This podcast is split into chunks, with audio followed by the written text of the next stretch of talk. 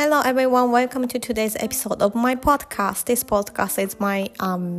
daily life in Brisbane, Australia as a native Japanese speaking learner of English. This podcast is bilingual using both English and Japanese. 皆様こんにちは。今日も聞いてくださってありがとうございます。このポッドキャストはオーストラリアブリスベンに住んでいる私がね、聞いてこんなことがあったのという出来事を英語、日本語の両方を使って話すブログのようなものをお届けするポッドキャストです。最初から噛んでごめんなさい。Anyway, as I am still learning English, which is my second language, so please excuse my errors.And feel free to correct my English or be kind to my English with errors. I hope my English is understandable to all of you. まだまだ英語は勉強中なので、いろいろ英語の間違いなどあると思いますが、そんな時はですね、ぜひぜひコメントなどでこうしたらいいよなどと教えていただけたら嬉しいです。頑張ってわかりやすい英語を話せるようにしていきたいと思っています。Okay, so in today's episode, I would like to talk about the public holidays in Australia. ですね、今日はオーストラリアの祝日についてちょっとお話をしてみたいと思います。This topic is a suggestion from my Instagram followers as I was struggling to find a good topic for this podcast. So first of all, I would like to appreciate her for providing me with the topic.ですね、これは、この間ですね、Instagram のフォロワーさんに、ポッドキャストで話してほしいこととか、質問等々ございますかっていう、質問をしたらですね、オーストラリアの祝日についてちょっと話したらいいんじゃないでしょうかっていうお話をいただいたので、それについて話しています。トピックご提供いただきありがとうございます。Anyway, let's back to the topic. So to get straight to the point, the public holiday in Australia depends on the area you live in. ですね、本題に戻って、簡単に言うとですね、オーストラリアの祝日はどこに住んでるかで変わるんですよ。A good example of the topic would be the Eka Holiday. The Eka is a big annual agricultural show in Queensland. I have been there once and it was actually really good as you can see a lot of animals and eat a wide variety of foods. So if you have never been there, it would be good to go.ですね、これ祝日ね、場所によって違うんですよって、いい例を挙げるとすると、エッカホリデーっていうのがあって、エッカっていうのはなんかこう農業のなんかすごい大きいお祭りみたいな感じで、いろんな動物いたりとか、なんか結構おいしいご飯とか食べられるので、もし行ったことない方はね、ぜひ行っていただいたら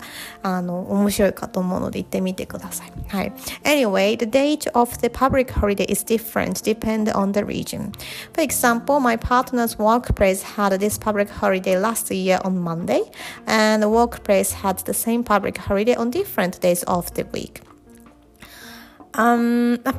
this is to avoid overcrowding in the event. When I was in Japan, I was sick of overcrowding on public holidays as it makes me exhausted from being around people. So it is a very good strategy actually.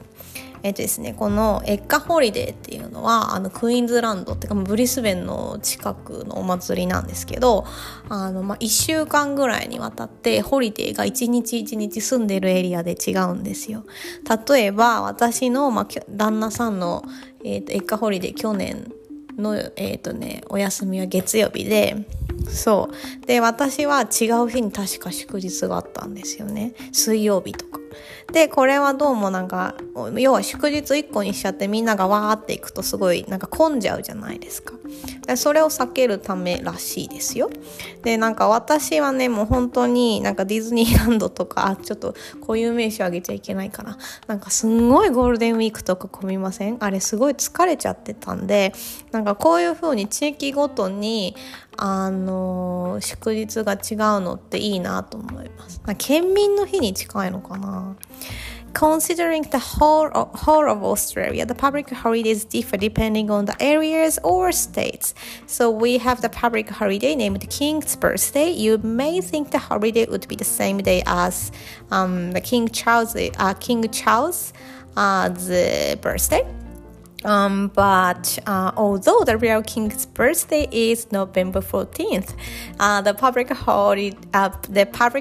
called King's birthday in Queensland is October 2nd.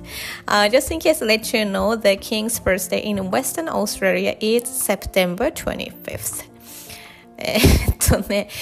今はもうちょっとちっちゃい単位ですね。ブリスベンっていうなんか日本でいう県ぐらいのレベルの話をしたんですけど、オーストラリア全体の話をすると、それもエリアによって違うんですよ。例えば、King's birthday っていう祝日があって、なんかそれ、要は、誕生日ですよね、キングの。国王のバースデー、一応ほらオーストラリアってイギリスと関係があるんで、なんかそういう祝日もあるんですけど、なんか普通に考えたら今のチャールズ王の誕生日だと思うじゃないですか。なんですけど、私が住んでるクイーンズランドのキングスバースデーっていうのは、10月2日で、パースとかがある Western Australia は、9月25日です。で、ちなみに実際の誕生日は11月14で全然違くて。で、あと多分、先週の月曜日か、6月の、12日ですかが多分メルボルンとかは King's Birthday なんですよね。So yes, it is quite confusing. So it is actually the thing that made me confused when I came to Australia. Recently, I just focused on the public holidays in my state. Otherwise, you may miss the important meeting. So please check the public holiday setting on your calendar app.そんなわけでですね、最初なんだこりゃって思ったんですけど、だし、なんか最初に来た時、これ誕生日じゃないんだとか、キングスバースデーって言ってんのに全然違うじゃんとか思ってて、でなんかその Google とかのカレンダー設定もなんかこうオーストラリアって知ってると他の州のパブリックホリデーいっぱい書いてあるからすごい困るんですよ。だから私はクイーンズランドっていう設定にしたりとか、あとはなんかうち職場が出してるカレンダーを毎回チェックしてます。 Google が祝日だよって言ってきてもね、なんかそうじゃないと会議っていうかね、この日休みでしょって思ってたら全然休みじゃないとか普通にあるので、そうなので、もしオーストラリアに来たばかりの方がいらっしゃったら、ちょっとそういうカレンダーアプリの設定をなんかちゃんと週を入れるとかなんかした方がいいなと思ったので、ちょっとお話をしてみました。Okay, so that's all for today. Thank you very much for listening to this episode, and I hope you enjoyed today's episode. So, have a fantastic day, everyone, and I will see you in the next episode. Bye! そんなわけでですね、今日も最後まで聞いてくださってありがとうございました。このエピソードがどなたかのご参考になるか、ちょっと楽しんでいただけていたら嬉しいです。それでは今日という一日が皆様にとって素敵な一日になりますように、また次回のエピソードでお会いしましょう。それでは、さようなら。